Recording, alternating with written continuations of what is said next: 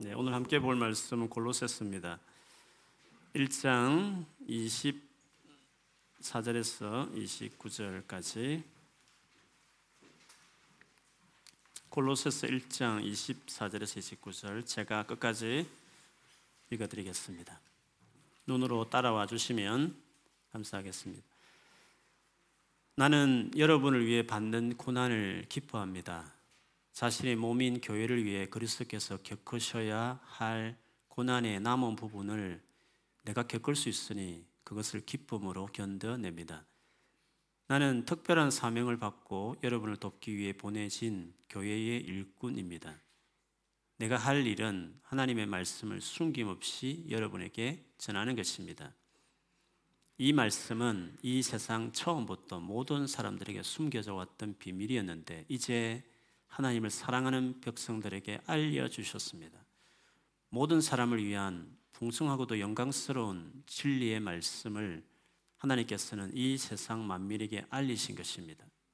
이 진리는 바로 그리스도 자신이며 여러분 안에 계십니다. 그분만이 우리의 영광스러운 소망이 되십니다. 그러므로 우리는 어디를 가든지 어느 누구에게나 그리스도를 전파합니다. 우리가 할 수 있는 대로 힘껏 사람들을 가르치고 바른 길로 인도하는 것은 모든 사람이 그리스도 안에서 성숙한 자로 하나님 앞에 서게 되기 원하기 때문입니다. 이 일을 위해 힘쓰고 애쓰며 내 안에서 능력을 주시는 그리스도를 의지하여 힘차게 나아갑니다. 아멘. 우리 앞뒤 전으로 또 집에 계시면 혼자 계시다도 자기 자신을 향해서 그렇게 축복하겠습니다. 하나님 우리 아버지가 되시니 걱정하지 맙시다. 하나님 우리 아버지가 되시니 걱정하지 맙시다. 아멘. 사람마다 하나님께서 처음 이렇게 예수 믿게 부르칠 때 가끔 특별히 이렇게 뜨겁게 이렇게 어, 터치해 주시는 그 하나님의 말씀 성경 구절들이 있습니다. 아, 여러분에게 그런 뭐 경험이 있을 수도 있을 텐데 저 같은 경우에는 제가 대학교 1학년 때 성경 공부를 1대1로 이렇게 하기 시작했는데 그때 일곱 번째 만남 때 제가 주님을 정말 뜨겁게 이렇게 만나는 시간이 있었습니다. 그때 성경 공부 본문이 사도행전 2장 41절에서 47절 말씀이었습니다. 그 내용은 예루살렘 교회의 아름다운 모습에 대한 이야기였습니다. 사도의 가르침을 받고 또 자기 물건을 팔아서 가난한 사람에 나눠주고 또 많은 하나님의 기적들이 나타나서 수많은 사람들이 예수를 믿게 되는 그런 어떤 이야기를 기록한 초대 교회라고 말하는 예루살렘 교회의 모습이었습니다.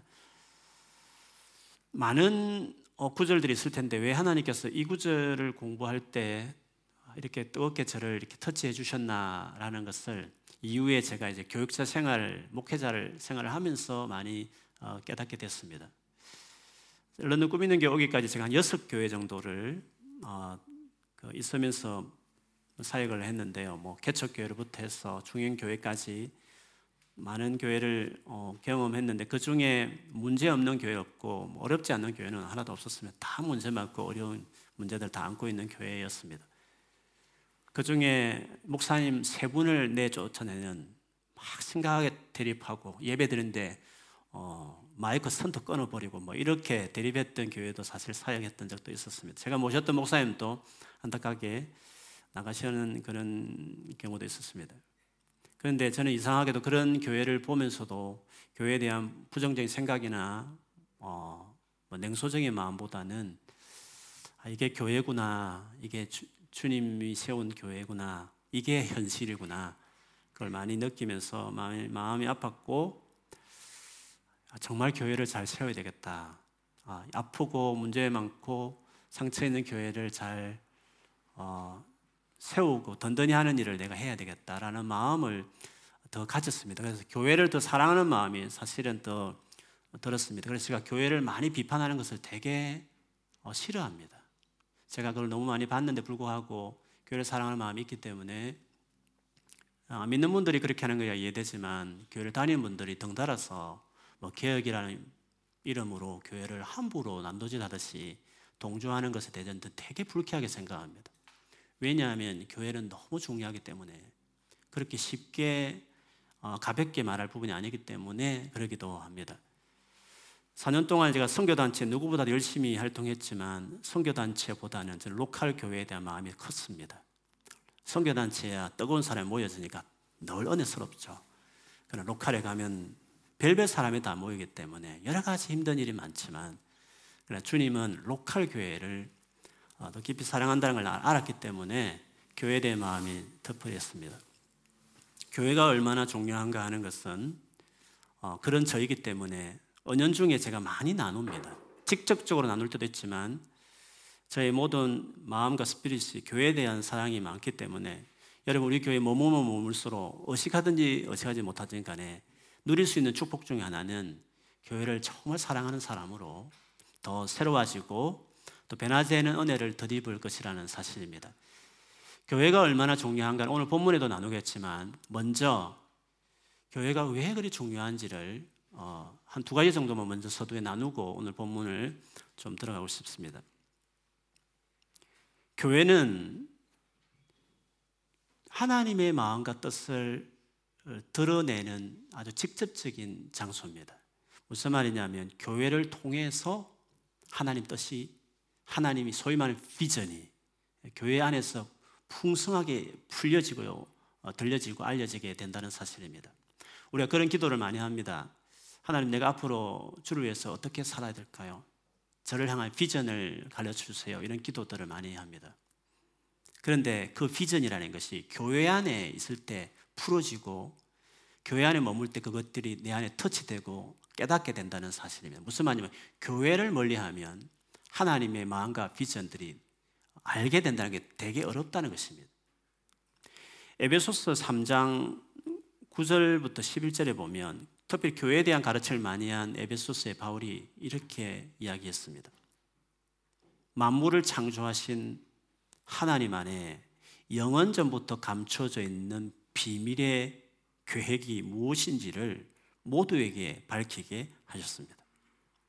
만물을 창조하신 하나님이 영원 전부터 마음에 가지고 있던 그 감춰졌던 때가 되면 공개할 계획이 있었다는 것입니다. 비밀은 계획이 있었는데 그것이 이제 밝혀졌다는 것입니다. 어떻게 해요? 그것은 이제 교회를 통하여 교회를 통하여 하늘에 있는 통치자들과 권세자들에게 하늘에 무슨 통치자가 있고 권세가 있겠습니까? 천사들을 말하는 것입니다. 영적인 존재를 이야기하는 것입니다. 타락한 영적인 존재인 사탄과 그 귀신들이든지 간에 아니면 하나님께 수정도는 옆에서 하나님의 영광을 직접 보고 있는 천사들이든지 간에 하늘의 통치자들과 권세자들에게 하나님의 각가지 지혜를 알리시려는 것입니다. 무엇을 통해서? 교회를 통해서. 교회를 통해서 영적인 존재들도 알고 싶은 하나님의 각가지 지혜가 알려진다는 것입니다. 이 같은 일은 하나님께서 우리 주 예수 그리스도 안에서 성취하신 영원한 뜻을 따르는 것입니다. 이것이 하나님이 영원한 뜻이었다. 주님은 당신의 놀라운 지혜와 창세전부터 계획했던 계획들을 비밀스러운 계획을 교회를 통해서 공개합니다. 천사들, 그렇게 가까이 있는 천사들에게도 중요한 걸 공개하지 않습니다.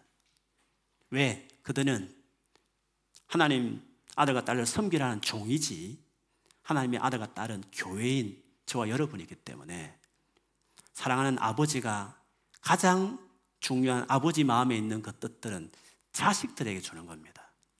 즉 교회에 하나님의 비밀스러운 계획을 드러내고 천사들은 뒤에서야 교회 안에 일어나는 메시지와 거기서 기도하면서 주님 주시는 많은 은혜들을 보면서 하나님의 뜻이 이것이었구나라고 천사들도 비로소 알게 되는 것들이 있는 거예요. 물론 우리보다 모르는 많은 영역들을 천사들은 직접 경험하는 그 복에 있겠지만 그들이 모르는 하나님의 비밀스러운 계획이 교회를 통해서 하늘의 통치자 권세자들에게 알려진다라고 말한다는 점에서 교회 안에 교회를 통해서 하나님의 뜻이 드러나는 것입니다. 그러므로 그 거대한 하나님의 계획들이 알려지게 될 때, 그 교회 안에 머물고 있을 때, 그 속에서 내 개개인이 해야 될 역할과 나의 비전이 뭔지를 연결지어서 깨닫게 되는 것입니다.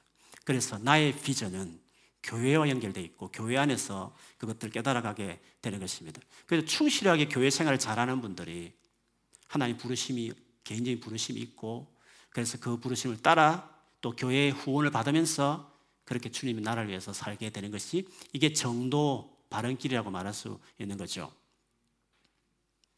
모세 시대 때 하나님의 뜻은 뭐였습니까? 출애굽입니다. 애굽에서 나오는 겁니다.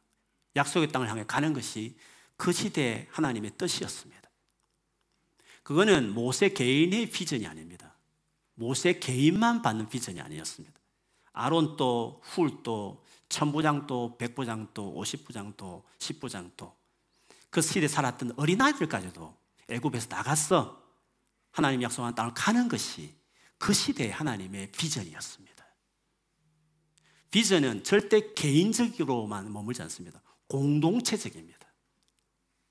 나만의 비전을 주세요. 아닙니다. 그 시대의 하나님 백성들에게 주는 비전이 있는 겁니다. 그 비전 속에 나의 개인의 역할이 있는 것입니다. 비전은 공동체적이다. 내 비전, 네 비전 다르다 그렇게 할 것이 아니라 공동체성이 있는 겁니다. 그 안에 내 역할과 또 위치가 다를 뿐이지만 같은 시대를 살 때는 그 시대 모두에게 주시는 하나님의 마음과 뜻이 있는 것입니다. 그거는 하나님이 공동체적으로 모여지는 교회 안에 어, 그것들이 부어지게 되는 거죠. 교회가 왜 중요하냐? 비전을 발견할 수 있으니까. 하나님 나를 위해서 어떻게 살기를 바라시는가 하는 것은 교회를 통해서 주님이 드러내시길 기뻐하시기 때문에 교회가 중요한 것입니다.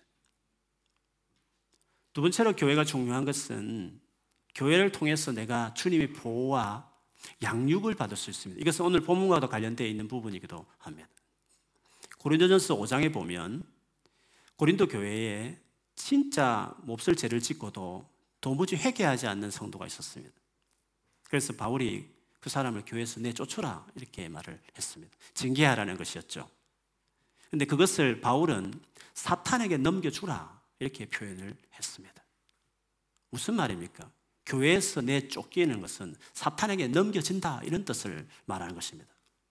그러면 교회가 어떤 곳이라는 말씀이죠? 영적으로 수많게 우리 유린하고 우리를 괴롭히시고 다운시킬 수 있는 그런 것으로부터 교회 안에 있을 때 그 교회 안에 임재하신 하나님의 은혜로 보호받고 상처받지 않고 받은 상처도 치유받고 그리고 건강하게 성장할 수 있도록 패밀리, 영적인 패밀리, 하우스홀드, 하우스홀드로 가족으로서 교회가 있기 때문에 교회는 그래서 중요한 것입니다.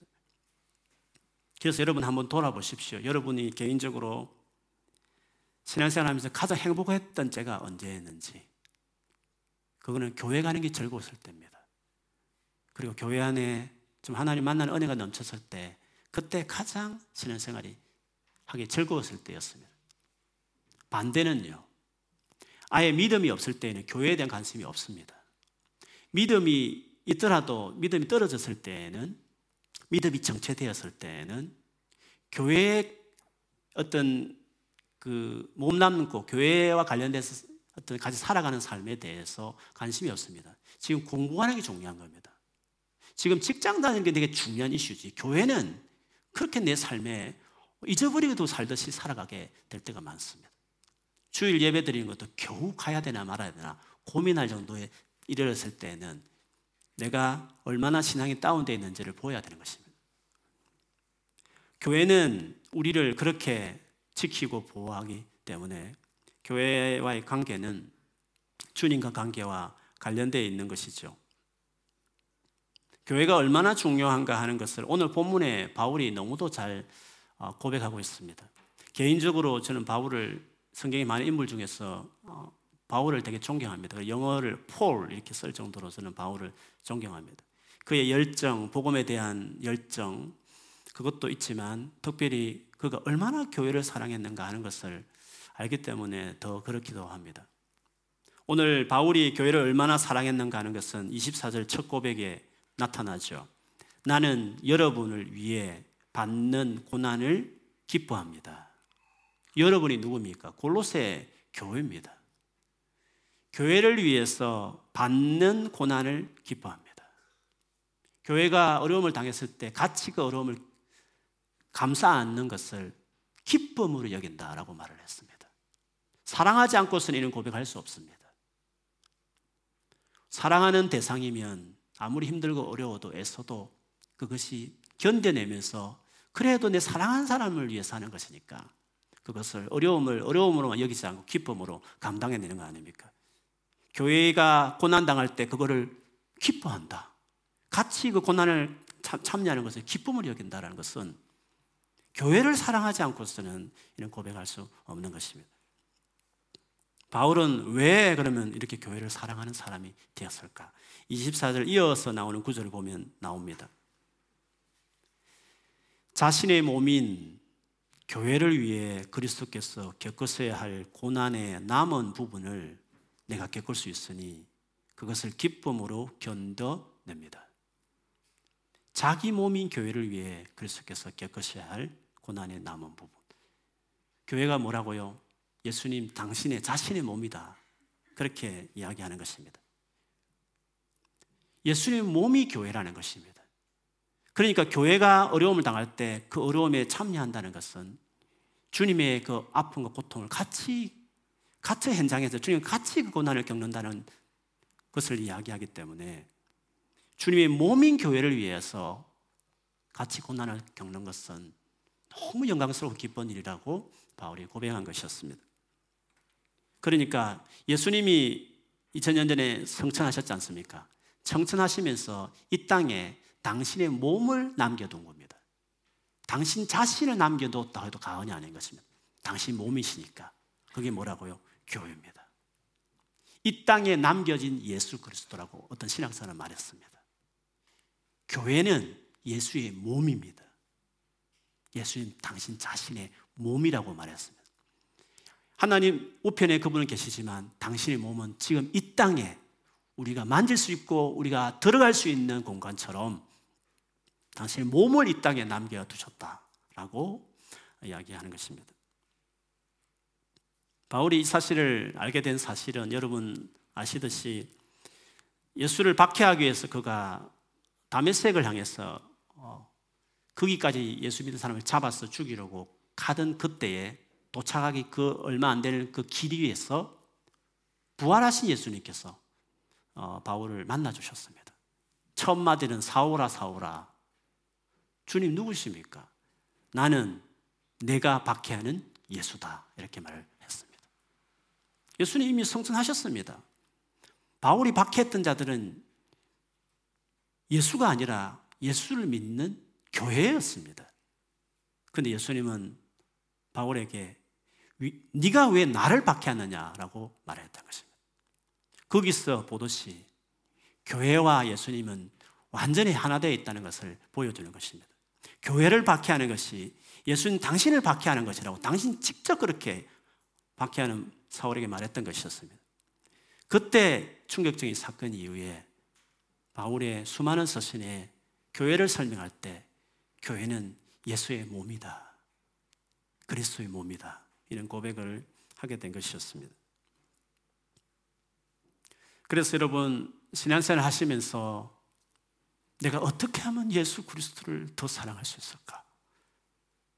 내가 어떻게 하면 예수 그리스도를 지금 이때 지금 안 보이는 예수를 내가 어떻게 아, 주님 보이기만 하면 내가 잘 섬길 텐데 이 보이지 않는 내가 예수님 시대에 살았으면 예수님 잘했을 텐데 옥함 나도 깨뜨렸을 텐데 막 이런 생각을 하지 않겠어요?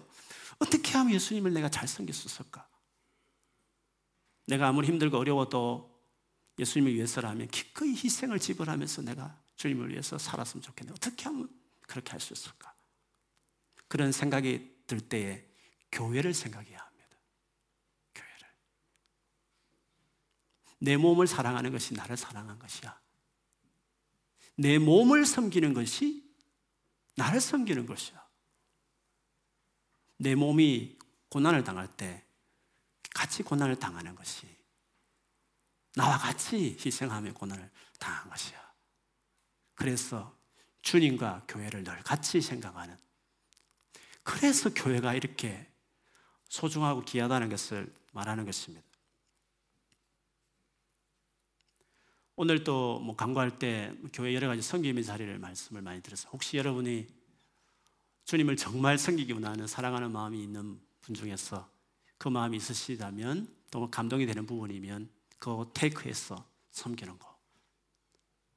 누군가를 위해서 그냥 교회란 기관을 위해서 하는 것이 아니라 그 모든 일들이 다 단지 사랑하는 백성들을 섬기기 위해서 이루어지는 하나하나 일들이니까 그렇게 하는 그것들이 바로 예수 그리스도를 섬기는 것이다. 하는 것으로 기억하는 게 중요합니다. 여러분 이제 신의 전도를 이제 셀별로 하시겠지만 하시다 보면 유럽이니까 기독교 문화가 이미 있었던 지역이니까 전도하다 보면 예수 믿는다 하는 사람도 많이 만났습니다. 우리가 우리로 말하면 모태 신앙이다 하는 분들도 많이 있습니다. 그때 꼭 두 번째 질문을 던져야 되죠. 교회를 잘 다니십니까? 그러면 의외로 교회를 안 다닌다고 하는 분들이 많이 있습니다. 예수를 믿는다 하면서도 교회를 안 다닌다고 하는 분들이 있는 거죠. 교회의 소중함을 모르는 사람들은 그렇지 예수만 믿으면 되지라고 지나칠 수 있지만 교회가 얼마나 중요한지를 주님이 얼마나 중요하게 생각하는지를 아는 우리들은 그냥 지나칠 수 없는 거 아닙니까? 그때 이야기할 수 있는 것이 교회가 몸이다. 당신이 예수님을 가까이 하고 싶으면 몸을 가까이 된다. 교회의 소중함을 어, 이야기하지 않을 수 없습니다. 팬데믹 기간 동안에 온라인 예배가 익숙해진 우리 모두가 아마 온라인으로 예배 드리면 되지 뭐 주님과 일대일 관계가 신앙이니까 이렇게 하면서 오히려 그냥 온라인으로 예배 드리는 것이 당연한 것처럼 여겨질 수 있는 분들이 있을 수 있습니다. 그리고 교회와 관계 맺고 교회의 어떤 액티비티와 관계 속에 깊이 들어가는 것들을 뭐 하면 되지 뭐 할 수도 있고 안 할 수도 이런 식으로 생각하는 분이 의외로 많이 있을 수도 있습니다. 그러나 그분들이 모르는 게 하나 있습니다.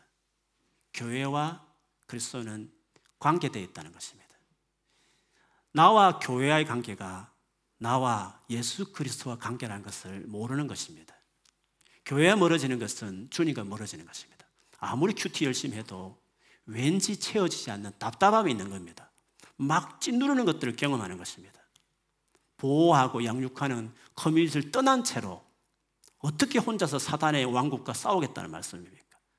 커뮤니티 안에 들어간 것만 해도 특별한 활동을 안 해도 그게 머무는 것만도 보호와 공급들을 받기 때문에 오히려 그런 가운데 개인 경건생활을 하면 훨씬 더 powerful하고 풍성할 수 있는 것입니다. 그러므로 교회는 교회의 관계는 바로 주님과 나의 관계와 바로 맞물려 있다는 것을 기억해야 되는 것입니다. 교회가 얼마나 소중한가 하는 것은 교회가 하는 일이 뭔가를 보면 더 분명해집니다. 지금까지는 교회를 통해 얻는 혜택, 그리고 교회와 예수님 관계 속에서 교회의 소중함을 이야기했다면 교회가 하는 일이 뭔가라는 부분을 봐도 교회가 소중함을 알수 있습니다.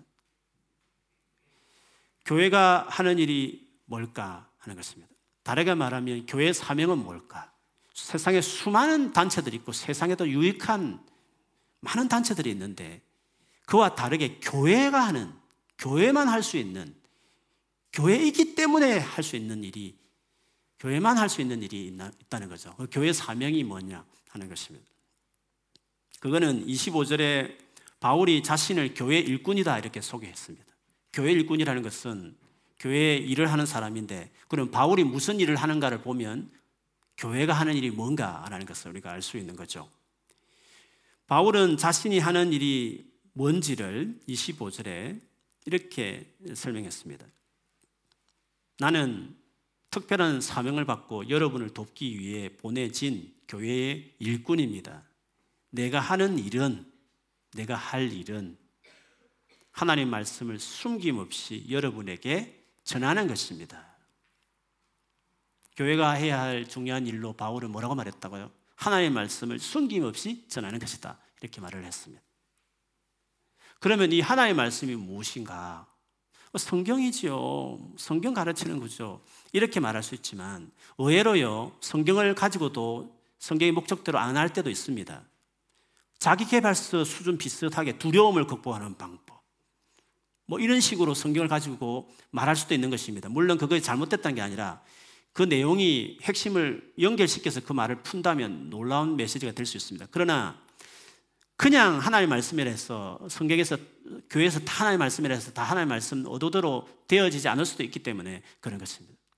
이 하나의 말씀이 뭐냐?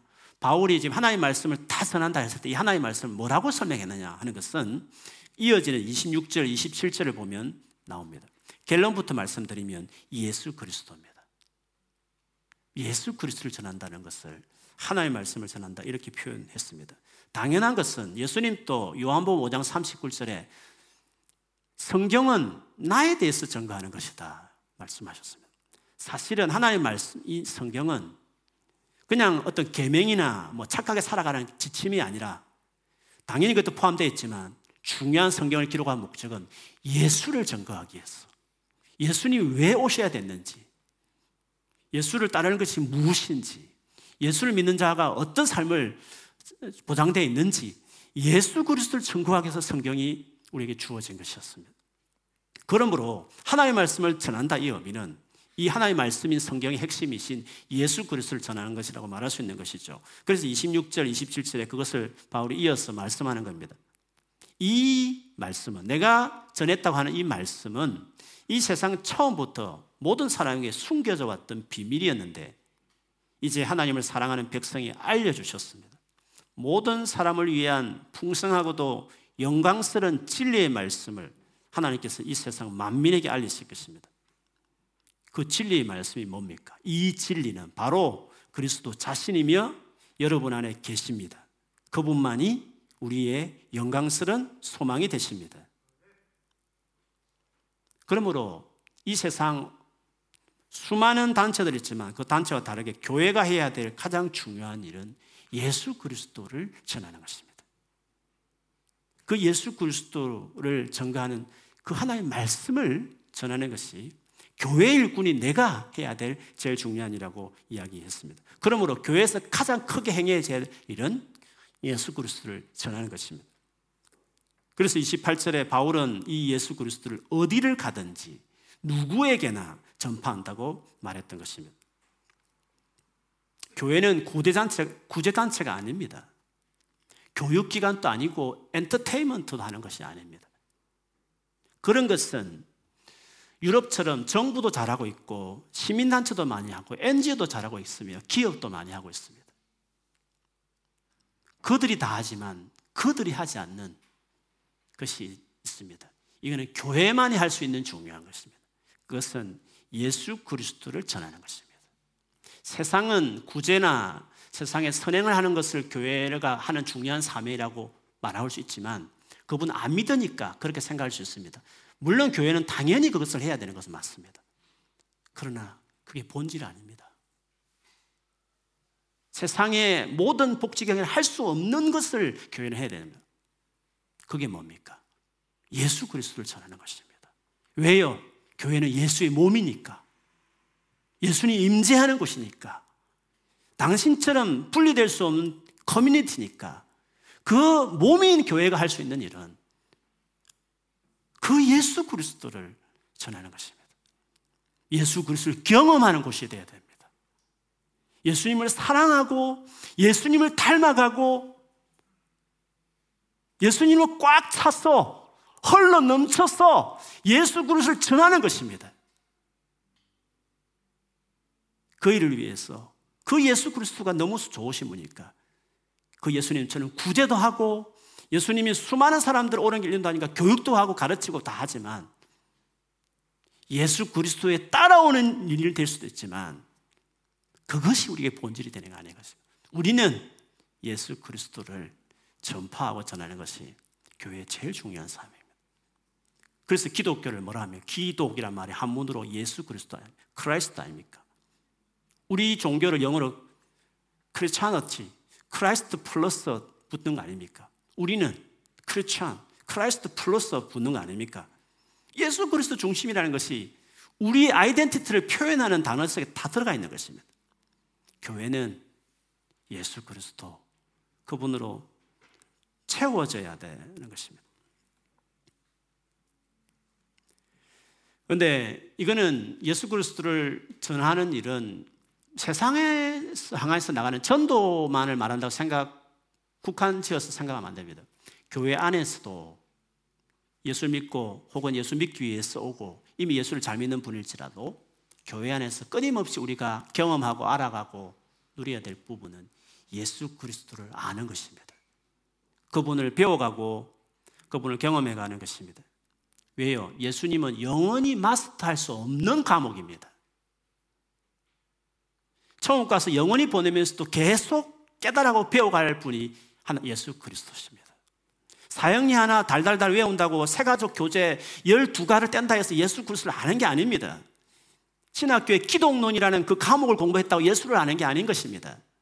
그 정도로 마스터될 수 있는 분이 아니십니다. 그 석학 바울이 그럴 것 같으면 내가 다 이루었다 함이 아니라 나는 아직도 예수 그리스도를 알기 위해서 그 고상한 지식을 알기 위해서 끊임없이 날 달려간다라고 그분이 말할 리가 없는 것입니다. 성경을 달달달 외웠던 분이 이미 예수 그리스도 충분히 알 수 있는 분이 아직도 예수님을 다 알지 못한다고 예수를 아는 것을 위해서 달려간다고 말했던 것은 마스터할 수 없는 것입니다. 알면 알수록 풍성하고 새롭고 놀라운 지식 예수 그리스도이신 것입니다. 그러므로 예수를 믿은 이후에도 그 예수만을 전하기 위해서 특별화된 교회 안에서 1년을 믿고 2년을 믿을수록 다른 지식은 몰라도 예수 그리스도를 알아가는 지식은 깊어가야 되는 것입니다. 교회는 예수 그리스도를 드러내는 곳이기 때문에 그렇습니다. 지식적으로 드러내든지 임재로 경험하든지 성품으로 예수를 닮아가든지 간에 그리고 우리의 삶의 목표과 방향을 볼 때에도 어떤 전공과 어떤 직종에 있더라도 예수 그리스도가 드러나는 존재로서 교회의 한 파트인 우리는 우리가 어떤 영역에 있든지 우리를 볼 때마다 그리스도인이라고 말하는 저는 그리스도의 사람이라고 조롱거리를 했던 말인데 얼마나 그리스도를 말을 했으면 안디옥 교회에서 그리스도인이라는 말을 붙였을까요? 우리가 옛날에 예수쟁이라는 말을 예수 예수 했으니까 예수쟁이라는 말을 붙였듯이 우리의 삶의 영역에서 안 믿는 사람 우리를 바라볼 때 우리의 존재를 아이디를 정체성을 판가름할 때 예수 그리스도가 특징이 된 사람이 되어야 되는 거죠. 우리가 그런 존재니까. 교회는 그런 곳이니까. 그런 것입니다.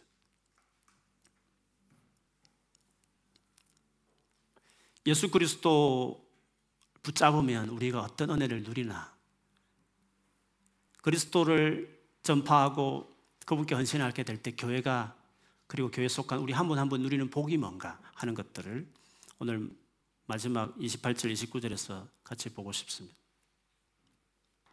28절 29절에 보면 그러므로 우리는 어디를 가든지 누구에게나 그리스도를 전파합니다. 우리가 할 수 있는 대로 힘껏 사람들을 가르치고 바른 길로 인도하는 것은 모든 사람이 그리스도 안에서 성숙한 자로 하나님 앞에 서게 되기 원하기 때문입니다. 이 일을 위해 힘쓰고 애쓰며 내 안에서 능력을 주시는 그리스도를 의지하여 힘차게 나아갑니다.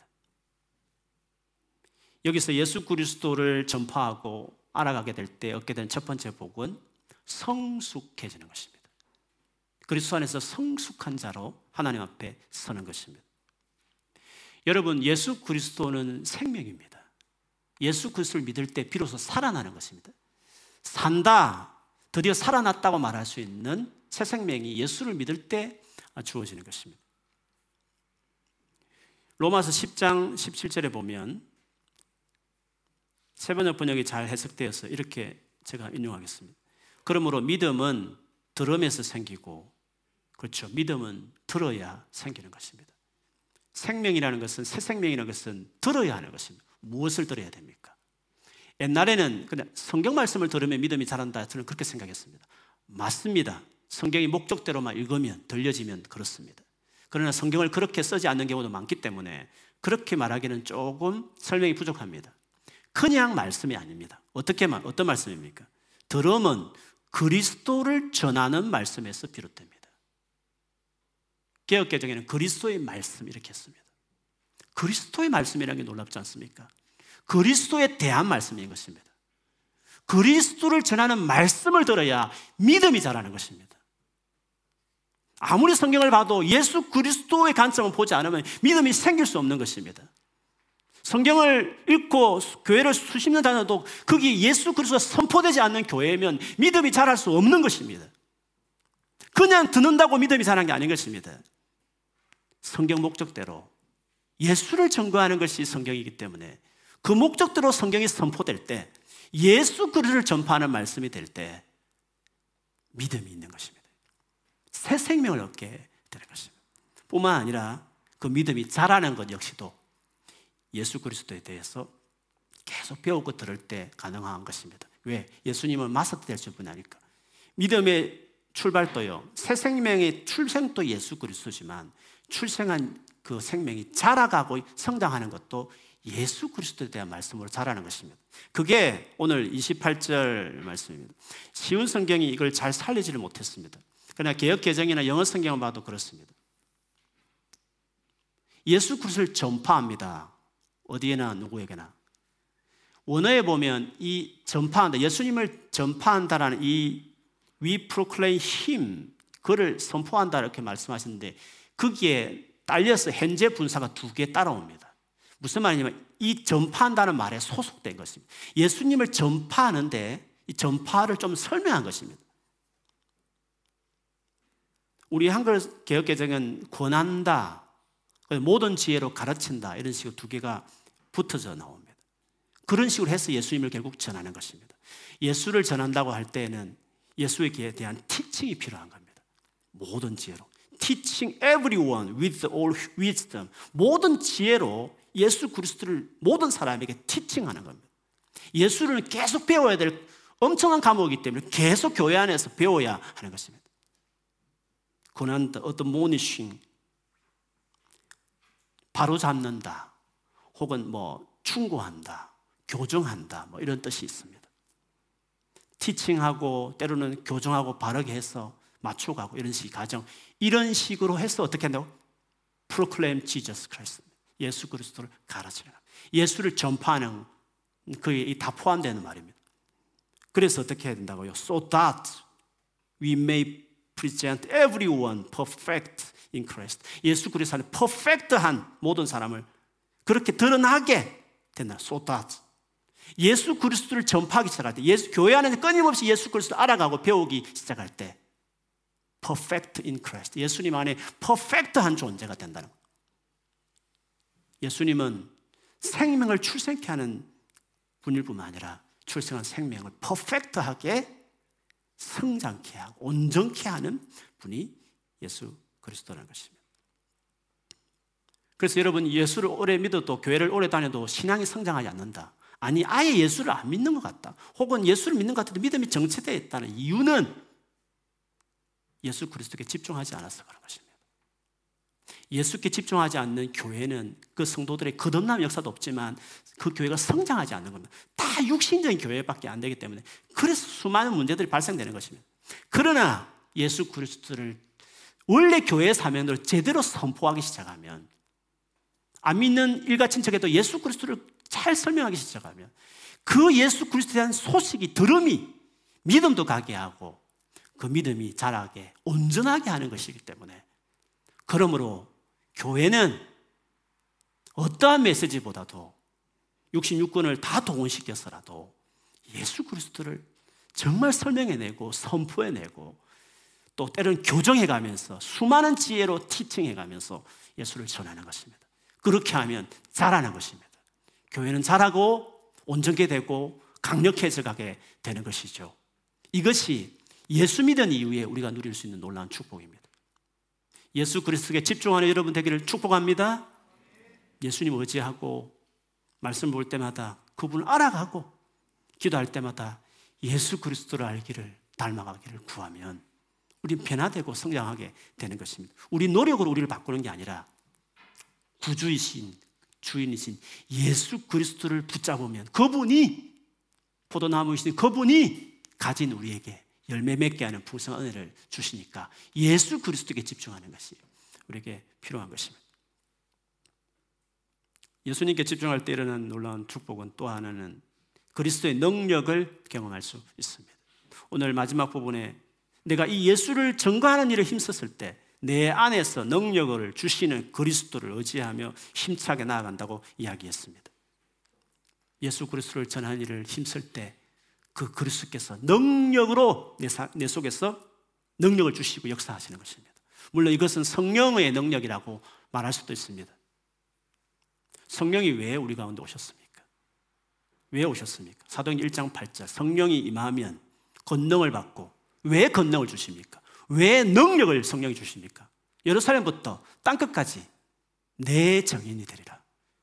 예수의 정인 되기 위해서 성령이 오신 것이었습니다.